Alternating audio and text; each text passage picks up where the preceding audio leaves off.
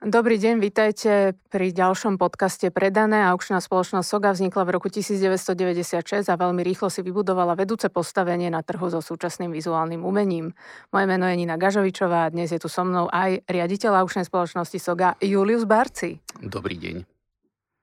Začnite. No, stretávame sa e, vo veľmi krátkej dobe, už v podstate tretíkrát a budeme opäť rozprávať e, nepredvídateľne o umení.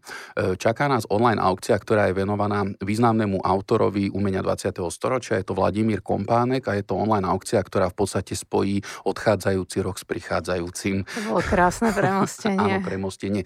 Inak len tak na Margo pripomínam, že tento podcast vzniká 21 novembra, kedy si pripomíname výročie úmrtia Františka Jozefa I., ktorého heslom bolo Viribus Unitis, spojenými silami. Presne tak. A to je v podstate aj takéto heslo Galandovcov. Spojili sily koncom 50. rokov, aby vystúpili proti socialistickému realizmu. Výborne. Tak to by sme mali pripomienku našej aukcie, ktorá veľmi úspešne skončila a v podstate môžeme prejsť plynulo do aukcie Vladimíra Kompanka, ktorá tiež verím, že skončí úspešne, ale to, ako ste krásne premostili, že odchádza jeden rok, prichádza ďalší rok, to si myslím, že veľmi dobre súvisí s Kompankom a tými vecami, ktoré ho tak zaujímali aj v rámci tej dediny v rámci tej dediny.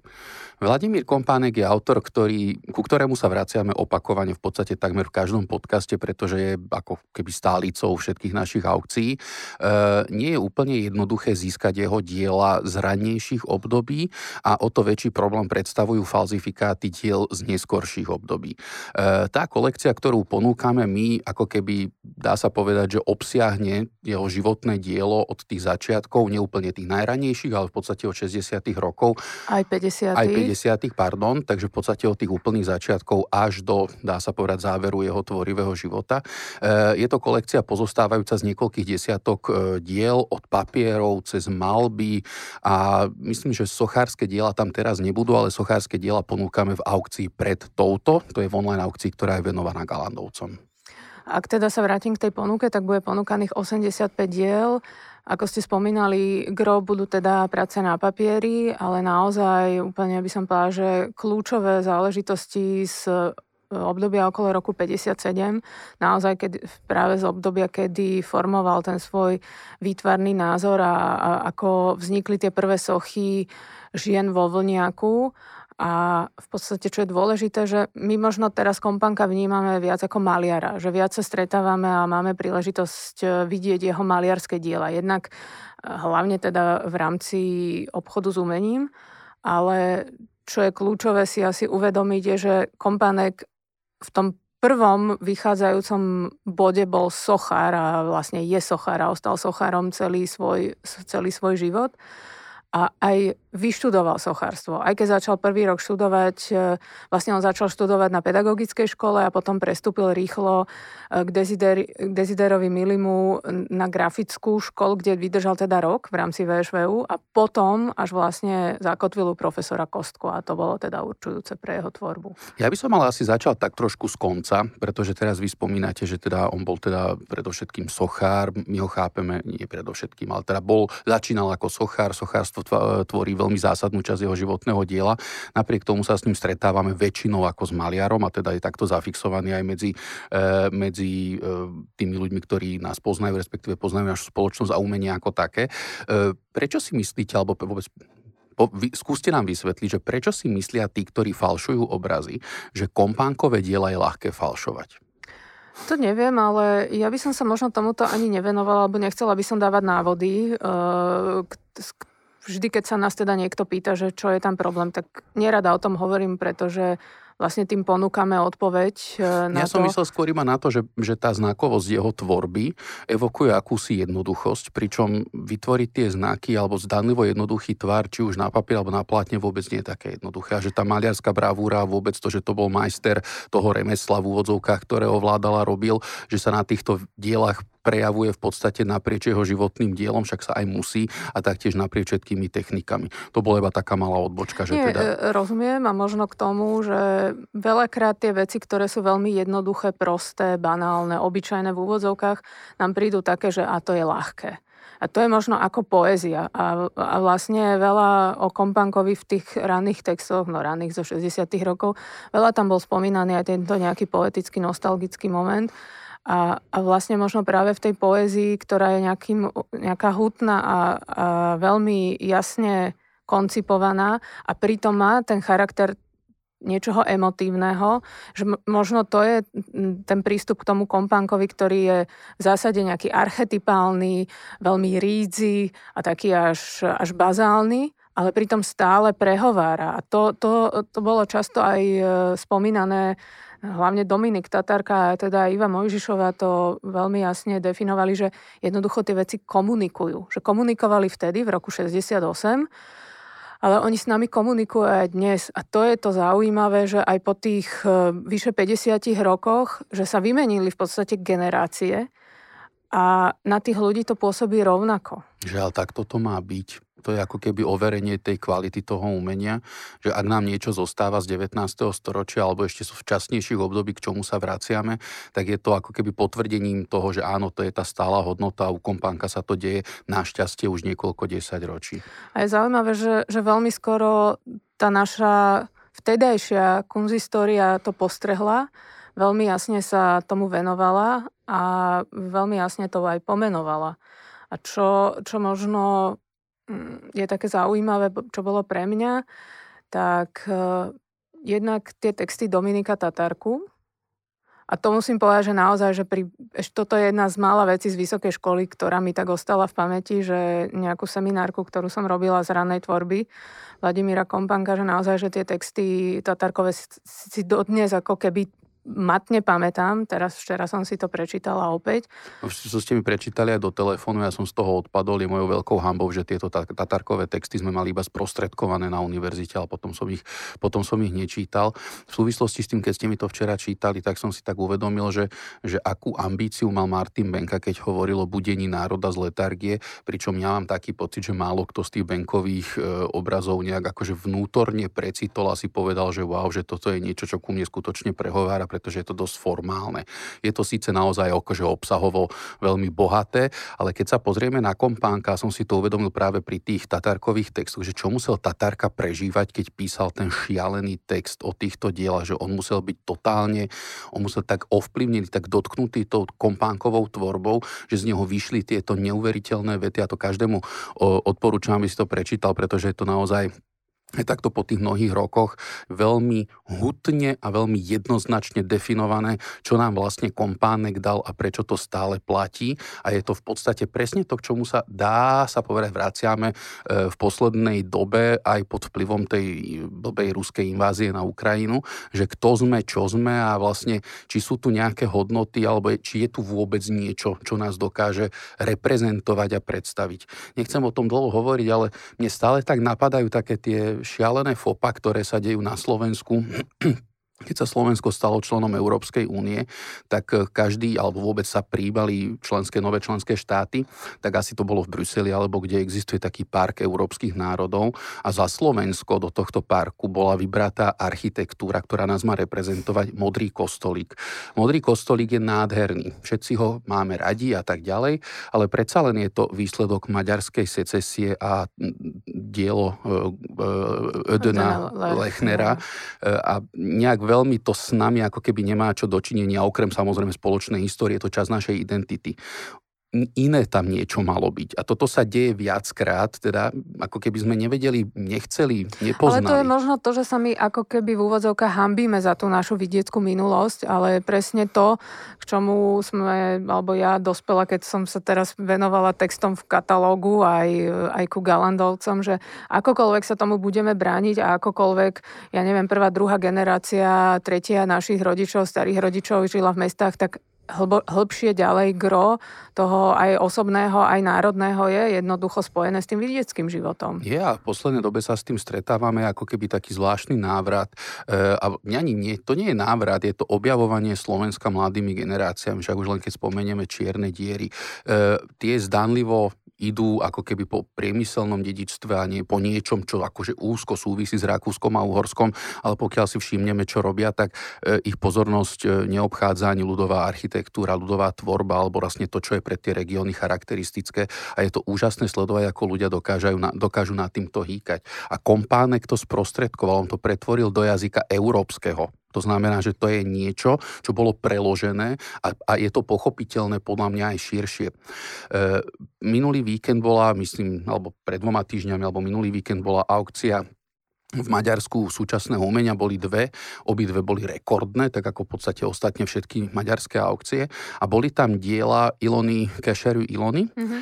ktoré zasiahlo, zaznamenalo rekord. A toto je tiež niečo veľmi podobné, pretože ona vychádza z náhrobkov, ktoré sú v Novohradskej e, župe a, a práve jej dielo s týmto námetom dosiahne rekord. Takže nás to podľa mňa tiež čaká, respektíve sme na veľmi dobrej ceste uvedomiť si, že je tu nejaká kultúrna hodnota, hodnota, ktorá síce s nami súvisí aj s tým teraz tou vidieckou minulosťou, ale absolútne, nechcem povedať súčasná, ale že sa s nami môže tiahnuť ešte aj do budúcnosti a veľmi, veľmi ďaleko ďalej. Ja sa vrátim ešte k tomu Tatarkovi a teda k tomu textu. On je z roku 68 a končí, to som si aj, to som si aj zapísala, že Áno, dnes máme svojho kompánka, čiže rok 68. Dosiaľ ešte ani jednej vláde republiky nežiadalo sami gratulovať. A on vlastne gratuluje, lebo v 68. kompánek dostal štátne významenanie. A v zápäti však je tam ďalší text o krematóriu Ferdinanda Milučkého, kde Kompánek bol oslovený v roku 64 architektom, autorom a priateľom na vytvorenie niečoho v rámci architektúry dotvorenia plastiky.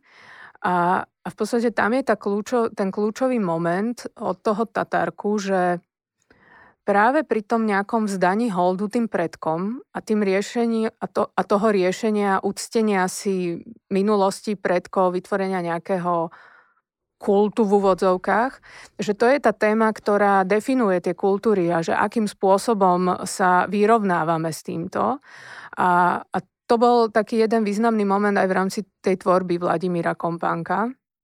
Takže odporúčam naozaj možno si tieto veci pozrieť a prípadne aj navštíviť toto miesto. Áno, to každopádne krematórium v Bratislave je presne tak, ako hovoríte, to je to vzdanie úcty minulosti, respektíve našim predkom, lebo bez toho, aby sme ich poznali a nejakým spôsobom si ich vážili, je dosť ťažké fungovať v budúcnosti. A ja odcitujem ešte k tomu slovu penát, pretože to je, myslím, ako naozaj Akého pôvodu je slovo penát? Takto tí, ktorí nevedia, tak penátmi Tatárka označil v podstate tie jeho totemické stĺpy, alebo Áno. respektíve tieto e, sochárske diela. E, čo... Neviem, či to je novotvar jeho konkrétne, ale každopádne hovorí Tatárka, kompánkovi drevení penáti sú nám všetkým povedomí, a to naozaj teda dodnes, sú to ochraňujúce božstva nášho detstva, našej národnej a ľudskej existencie. A to je tam dôležité, že naozaj je tam dôležité to národné, ale potom aj to osobné, to ľudské.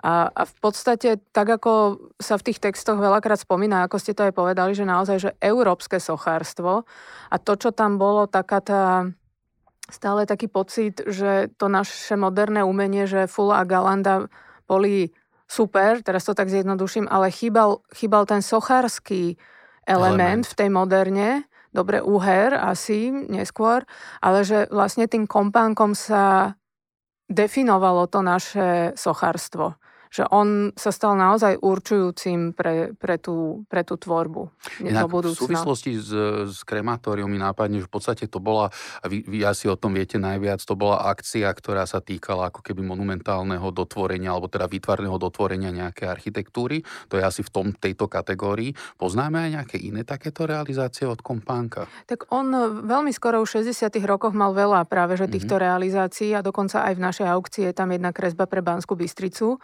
to sú e, drevené veľké reliefy, ale špeciálne tento obelisk, ako aj Tatarka ho pomenúva, bol nesmierne zaujímavý a zločitý v tom, že jednoducho Kompanek si vybral jeden ozrutný dub.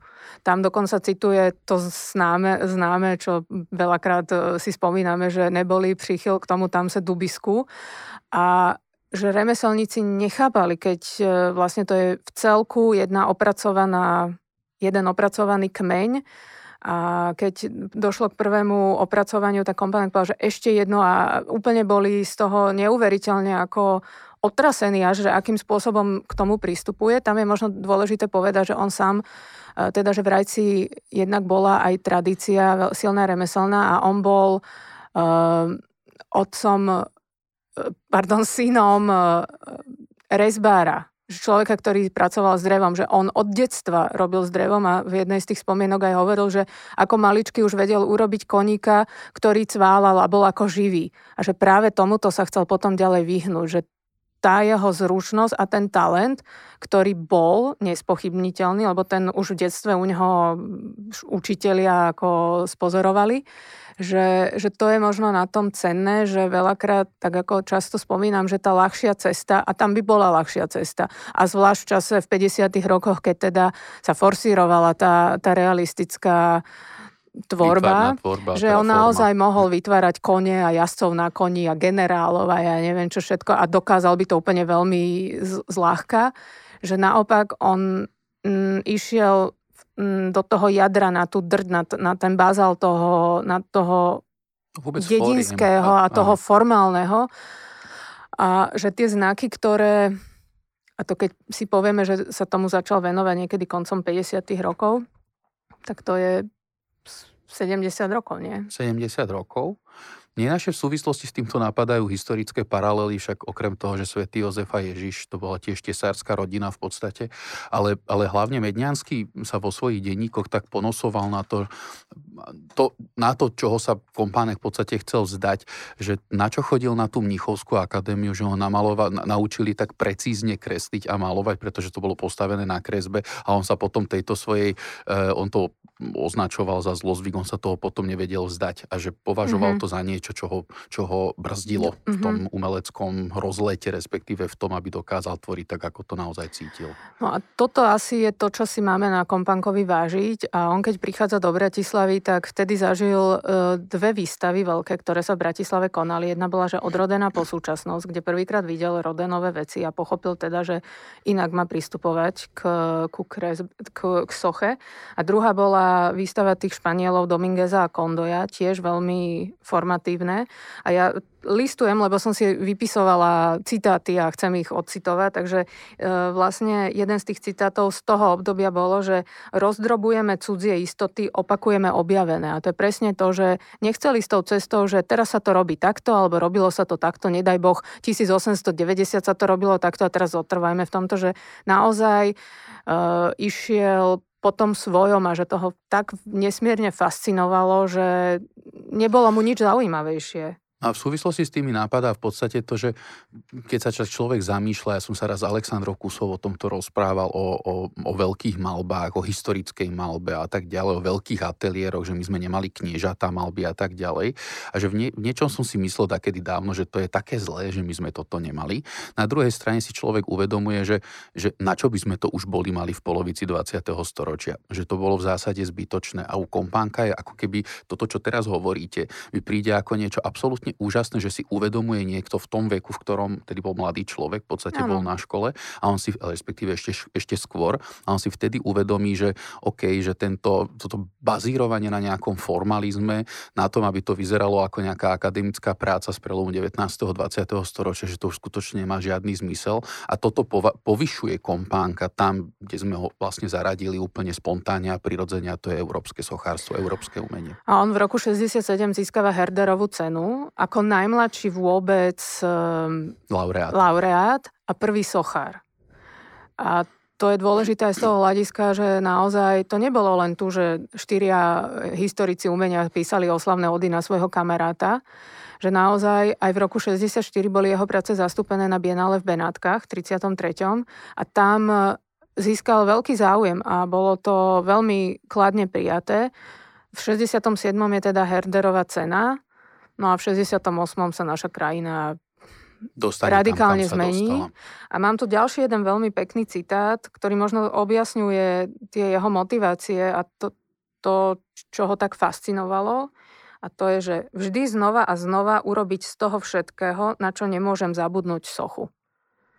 že absolútna esencia toho jeho detstva, že tie veci, hlavne tie maliarské, s ktorými sme konfrontovaní, že naozaj je tam spomienky, nostalgia za tým detstvom, ale zároveň aj tie sochárske problémy a tak ako na tých sochách ich vidíme, že jednak vzťah e, tých jednotlivostí voči sebe, e, jednotlivosti voči celku. A keď sa na to pozrieme, že tam, tam ten hlavný inšpiračný zdroj sú tie kaplnky, drevené, ja neviem, trámovanie, ako sa v minulosti prepájali tie neviem, ako sa to správne povie. Čapovanie. Čapovanie. A, tieto detaily prenesené potom do jazyka niečoho súčasného na tú dobu a veľmi autentického. Naozaj tie, tie jeho penáty alebo vôbec tieto, tieto sochárske práce, ale ono sa to potom objavuje aj v malbe alebo v maliarských a kresbových prácach, dielach je, že navnímať všetko okolo seba v rámci detstva, aby to potom človek dokázal spracovať, to skutočne vykazuje, respektíve mám taký pocit, že kompánek v istej chvíli vykazoval znaky geniality. E, kompánek je mimoriadne oblúbený medzi ľuďmi, nezávisle od toho, či sú starí, mladí, alebo zažili socializmus. Muži, úplne, úplne naprieč. Všetci, naprieč všetci, všetkými áno. možnými existujúcimi vrstvami a skupinami ľudí. E, toto sú tie dôvody približne, ktoré ich k tomu vedú, ale vlastne ktoré nás k tomu vedú. Ale nad tým ešte určite existuje, teda nad tým, pod tým existuje niečo, čo sa, volajú, čo sa volá investície do umenia. K tomu sa ešte určite dostaneme, ale kde bola takáto téma, alebo vôbec, či vôbec, takáto téma existovala do 89. u Kompánka. Aspoň pri istej skupine ľudí.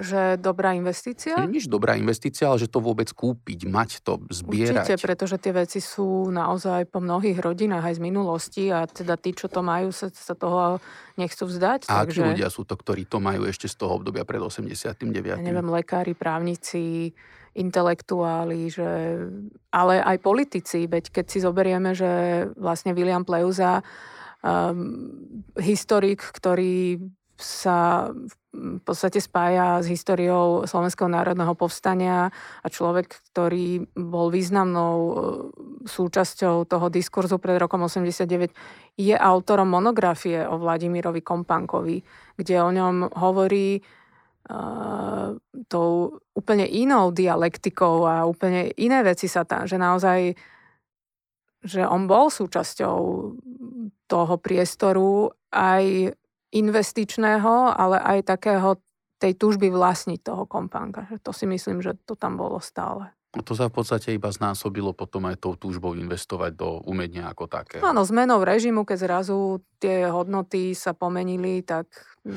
Ale Kompánek dostával v podstate aj po 89. celkom zásadné ako keby objednávky, respektíve bola chuť mať jeho diela, či už to bolo v Európskom parlamente, ale proste na takýchto fórach jeho diela sa uplatňovali. Teda nebolo to nejakou výnimkou, aby, aby Kompánek nebol aj v zahraničí e, prezentovaný ako významný slovenský umelec. A vlastne keď si pozrieme asi akúkoľvek nejakú prehľadovú publikáciu o 20. storočí, tak je úplne ako jednoznačné, že jeho tvorba tam bude.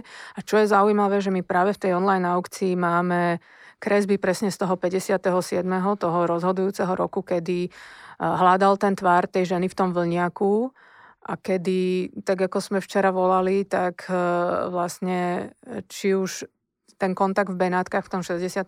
a eh, priama skúsenosť s dielami Marina Mariniho alebo Giacomo Manzu, že vlastne včera som si to ešte pozerala a keď si pozriete tie tie sochy tých pápežov, že to je vlastne taký tvar toho rúcha, ktorý on, to je teraz ako špekulácia samozrejme, ale že ten vlniak zrazu je povýšený na to rúcho pápežské, alebo že je tam taká, že bolo by veľmi zaujímavé vidieť to vyinštalované vedľa seba. A dokonca vlastne aj Tatarka spomínal v tých textoch, ako v Paríži bude výstava afrických e, kráľovských e, totemov alebo svoch a že naozaj akým spôsobom by teda kompánek s týmto komunikoval, že ak, aké sú tieto veci pre neho dôležité. No, tak to by sme si pozreli, Takže máte tiež, pravdu. Tiež vidieť tie veci, že ja neviem, uh, že ako veľmi rád chodil do Viedne, do Múzea kultúr, ako sa to Weltmuseum. Dneska sa to volá Áno, že že je, je to tam a naozaj aj tie témy tých fašiang a toho tajomného mytického, že ono sa to... Ale to ja som myslím, že aj v rámci našich rozhovorov spomenul aj tu pri tomto podcaste, že keď si človek uvedomí napríklad taký vaštianský kroj, a ja som si to uvedomil práve vo Weltmuzeu, keď som mm-hmm, videl áno. na novo otvorenú expozíciu, že ono v podstate to, čo sa dialo v Latinskej Amerike, respektíve to, čo je folk v Latinskej Amerike, tak vykazuje isté známky príbuznosti aj s tým, čo máme ano. tu.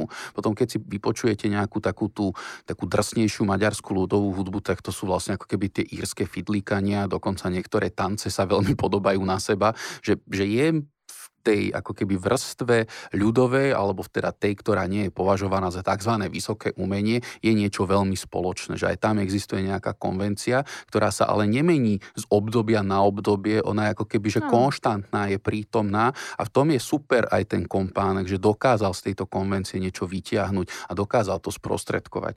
A pri tých vlniakoch, keď hovoríte skutočne o tom rúchu, tak rúcho je vždy symbolom niečoho. Dejinách umenia od v podstate antiky až po súčasnosť vidíme vidíme, ako sú ľudia oblečení, čo to reprezentuje. A práve keď si uvedomí človek tú ženu vo vlniaku, je to drobná hlavička a naozaj ten velikánsky vlniak, ktorý má niečo reprezentovať. A teraz, keď o tom hovorím nahlas a pozerám sa na vás, respektíve ste to takto nadniesli, tak si to uvedomujem ako skutočne veľmi zásadnú vec v rámci jeho tvorby, aj v rámci ikonografie toho, ako slovenské umenie má vyzerať a ako vyzerá. Áno, lebo dospenie k tomu tvaru to bolo presne to, čo som v tej seminárke, akože s týmto sme sa mali pasovať a, a naozaj tie kresby, ktoré máme, také zohnuté postavy, ženy okopávajúce zemiaky, tak množ, mnoho štúdí na jednom papieri, to, to sú naozaj práce, ktoré by mali byť v galérii. Mali, ale tak, či, tak v galérii niečo sa nám podarilo už aj umiestniť, jednu kresbu, bolo to minulý rok e, v rámci slovacikálnych nákupov. Tieto diela je ale možné získať u nás a nemusí to byť zrovna galéria, zrejme to asi ani galéria nebude, ale budú to bežní zberatelia, e, ktorí Vlastne týmto, počas celých sviatkov. Počas celých sviatkov medzi kapusnicou a šalátom sa dá... Lyžovačkou môžete... Ako je, OK.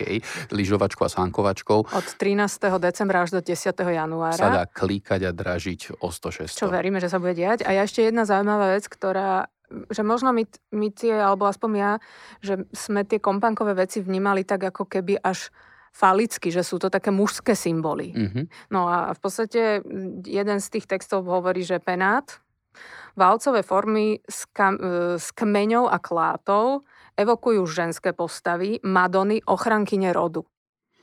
Viete, že zase akože iný pohľad na tú vec, a tak akože, lebo falické, no tak keď je niečo vysoké a... No nie, ale tak, tak tie totémy sú väčšinou aj áno, tie indiánske alebo nejaké, áno. tak to je skôr taká mužská, nejaký náčelník alebo... Je, ale vidíte, no. ale zase keď sa človek... Toto je tá nová interpretácia týchto vecí. Ale keď sa vrátime do toho, čo sme si včera v rámci toho dlhého telefonátu povedali a ja som tak uvažoval o tom, že či títo penáti kompánkovi, či to je výsledok a vy ste mi to tým tatárkovým textom potvrdili, že áno, že či je to výsledok nejakej tej spoločnej stredoeurópskej identity, pretože v maďarskej kresťanskej kultúre a u protestantov e, sa stretávame práve s tvorbou a vyrezávaním takýchto stĺpov, ktoré sú využívané ako náhrobné kamene alebo pamätníky alebo nejaké tie e, monumenty nejakých významných udalostí historických, e, historických a dodnes túto formu využívajú irredentisti v rámci Maďarska, kade tade aj na Slovensku sa s tým stretneme. A, a v tom tatárkovom texte sa spomínajú skutočne aj lokality, že aj Podkarpatská Rus, že aj sever, aj juh a tak ďalej. Všetko všetko ako keby v tej kompankovej tvorbe obsiahnuté a tým pádom ako keby tá falickosť toho totému alebo niečo, niečo s týmto, ten mužský princíp je ako keby sa ako stráca, rozplýva sa. Lebo Áno, akože to není, len to mi prišlo zaujímavé, že zrazu ako keby pohľad na tú Madonu a vlastne to, čo tam e, Tatárka spomínal, bolo, že to sochárstvo bolo od greckých dôb kvázi naviazané na nejaký dvor, na nejakú propagandu, na oslavu moci a tak Jasne, ďalej. A že to tomuto, tomuto teda kompánek absolútne sa vyhýba, že práve naopak. A zase taký, taký zaujímavý citát pre mňa, že kompánková socha nezávisle na tom, čo pre, nás, čo pre koho predstavuje, funguje. A to je pravda, že, že naozaj to, čo tam spomínala aj Iva Možišová, aj um, Tatarka, že tie veci komunikujú.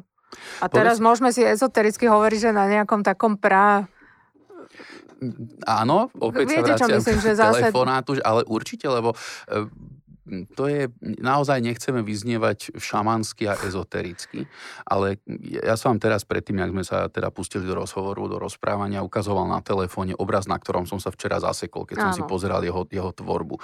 Je to vec, ktorá je tam v tom texte datovaná trošku neskôr, ale ja si myslím, že ona je skoršia, už len kvôli tomu, že teda zachytáva nejakú dedinu, nad ktorou je jedna neuveriteľne farebná, trblietavá obloha, z toho je neuveriteľný pokoj, magickosť a vôbec celá jeho tvorba je ako keby niekde medzi tým, medzi nebom a zemou, že sú nejaké rituály, ktoré sa vzťahujú nielen k tej tradícii, ale aj k niečomu, čo naše životy zásadne ovplyvňuje. A... No, to, to som si ja včera poznamenala, presne keď som si toto všetko akože čítala a som si napísala, že zen a pomočka život miery a, a so sebou a svojim okolím, že vlastne ako keby tá dedina Uh, teraz to nie je ani idealizácia, to je len taký systém života, že boli rituály, bolo, boli, ja neviem, dni, vtedy sa robilo to, vtedy tamto, že všetko bolo takým nejakým spôsobom dopredu dané a vy ste to tak prijali a že, že, že tam naozaj bolo také vyrovnanie tak, taký zenový pokoj, ktorý z tých, z tých vecí, tých zim ide, že to je akceptácia Neviem, či, či toho. Tento, tento pocit z týchto diel, a určite ich mal aj kompánek, však on vyrastal v tom prostredí, ale je to tiež podľa mňa iba definícia alebo nejaká, nejaké označenie, vysvetlenie týchto vecí neskoršie, lebo nie všetkým sa tam dobre žilo v tom dedinskom To je jasné, prostredí. ale zase tu máme nejakú idealizáciu kvázi. Určite, určite, A nostalgiu určite. a poéziu a všetko. O tom, o tom nepochybujeme, ale, ale každopádne, čo sa týka samotného kompánka, keď sa pozrieme na jeho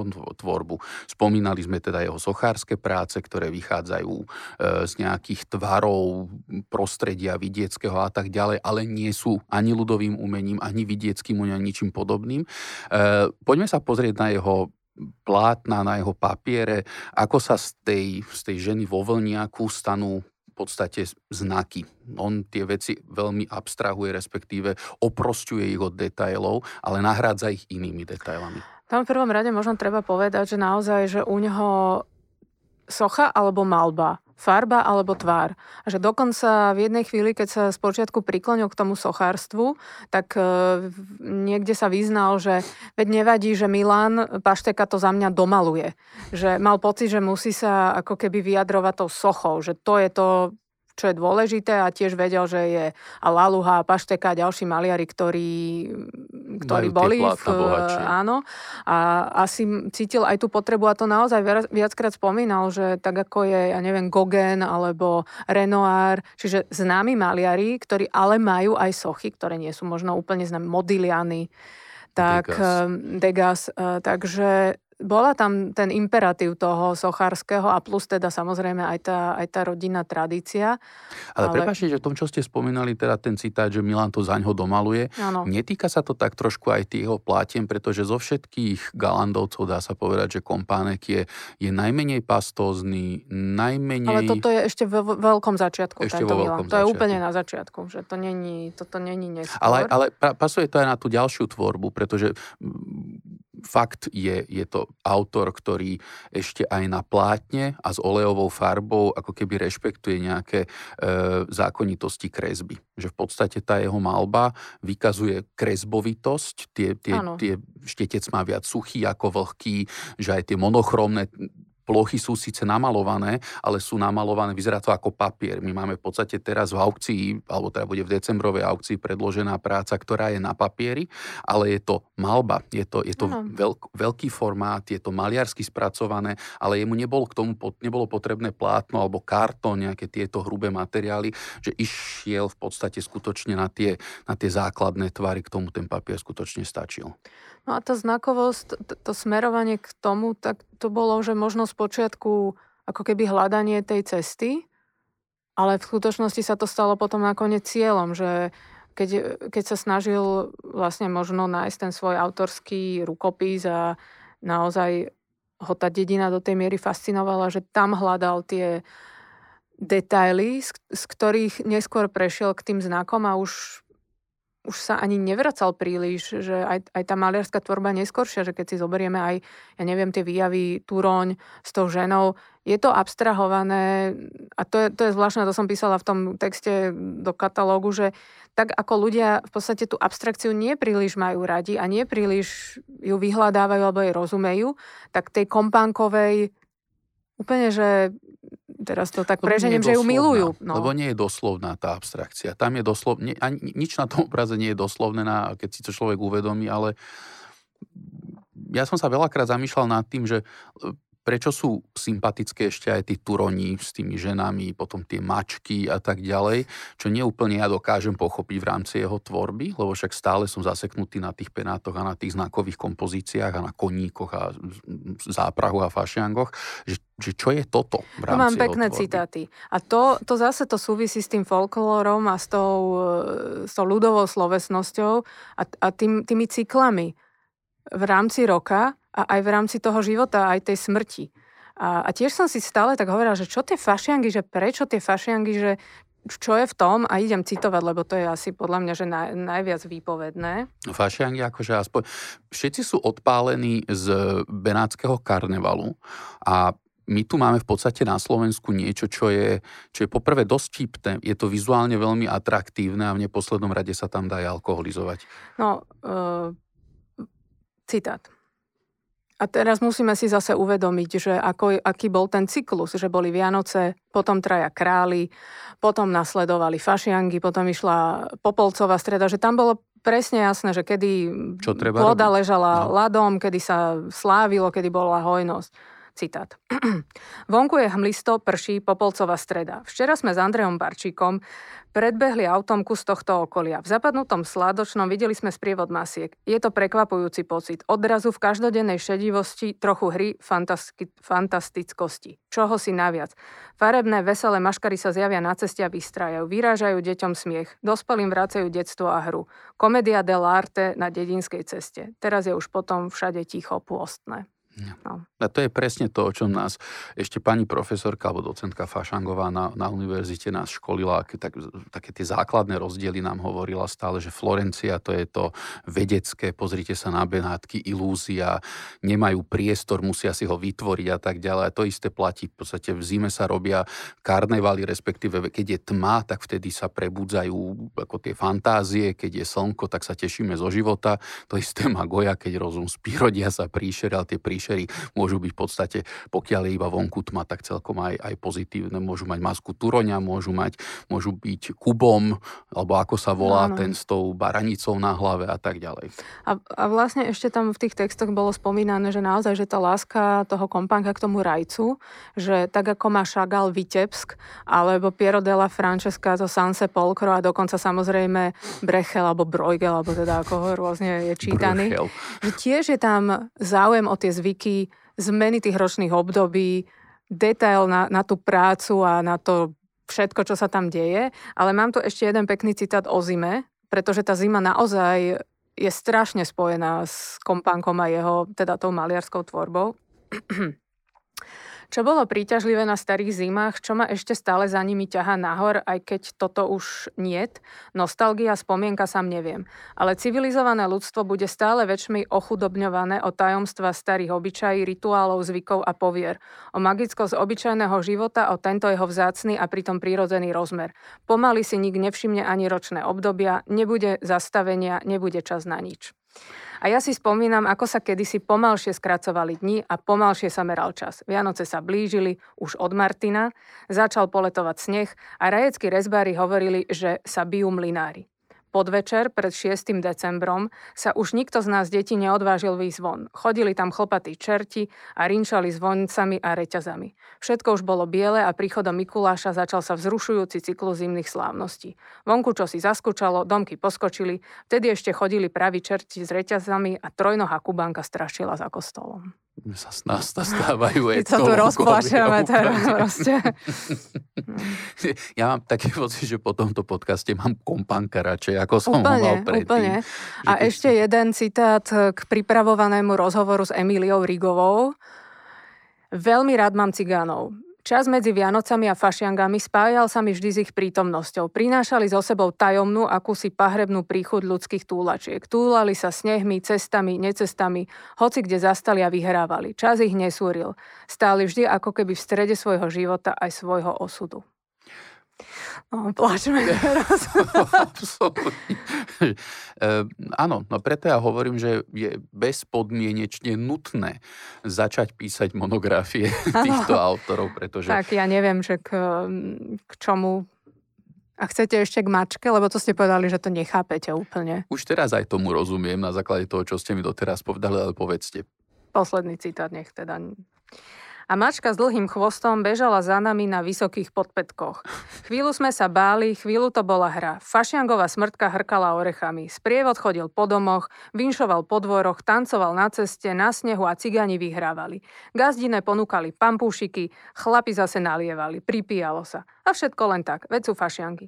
Možno sa na fašiangy chodiť dnes už iba zo zvyku a rozmaru. Ale, ja to, čo už len ozve, ale je to už len ozvena niečoho, čo už nevieme pomenovať. Včera to bola ešte povera, ešte dávnejšie seba záchova, put, mágia.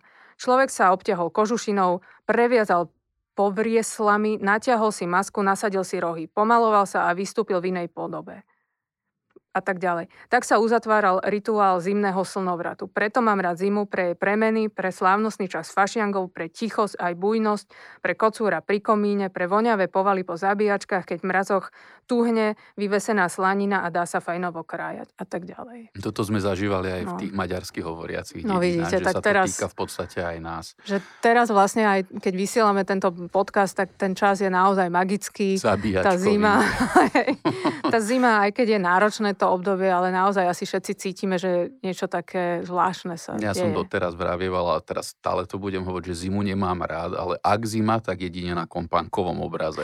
Presne. Presne tak. Takže zopakujme, kedy je aukcia? Aukcia bude bežať počas celých sviatkov a toho medziobdobia začína už 13. decembra online všetko a končí 10. januára. Čiže naozaj pre, prekláňame ňou dva roky. Dva roky. Musíme ísť naspäť do práce po tomto rozhovore Nie, o kompánkovi. Ja mám pocit, že, úplne, že, že treba ísť si užívať slovenský vidiek, respektíve slovenskú prírodu a stretnúť slovenského človeka. Tak vybavené. Podľa mňa, no, vy tam máte veľa Ja tu mám kopec krásnych, ehm, krásnych citátov ale... Tak vyberte ešte jeden na záver. Stvoril, teda Vladimír Kompánek stvoril pre nás znak ľudovej výtvarnej kultúry, ktorý funguje. A je to pravda. S týmto sa s vami lúčime, želáme vám pekné medzisviatkové obdobie, možno aj teda Vianoce, ak to počúvate ešte pred sviatkami. A keď po sviatkoch, a, tak šťastný nový rok. A možno e, na Fašiangy spravíme špeciálny dojemný podcast venovaný Vladimirovi Kompankovi. Áno, alebo respektíve si pôjdeme cez sviatky vyskúšať nejaké zvyky a potom zreferujeme, ako sme dopadli. Takže všetko dobre, dovidenia. Ďakujem pekne, dovidenia.